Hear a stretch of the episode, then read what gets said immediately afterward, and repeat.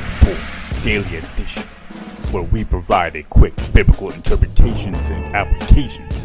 This is a ministry of striving for eternity. As we look at the last of the attributes of God that we want to examine, this last one in the area of morality is one of forgiveness.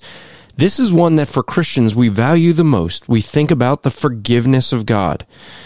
And when we think about this, the fact is that God allows us, as it says in 1 John, to continually come to Him asking forgiveness over and over again, which is an amazing thing. It kind of brings us back to something we looked at last couple of episodes with long suffering, but he welcomes us with open arms. In fact, John, James 1 5 would say when we come asking for wisdom, he gives it to us without criticizing.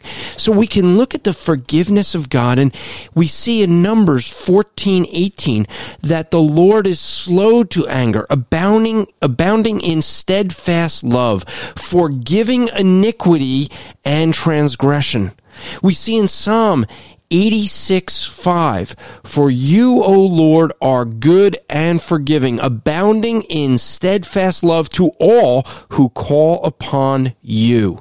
How f- forgiving is God? Well, in Psalm 103 11 and 12, it says, For as high as the heavens are above the earth, so great is his steadfast love toward those who fear him as far as the east is from the west, so does he remove transgressions from us.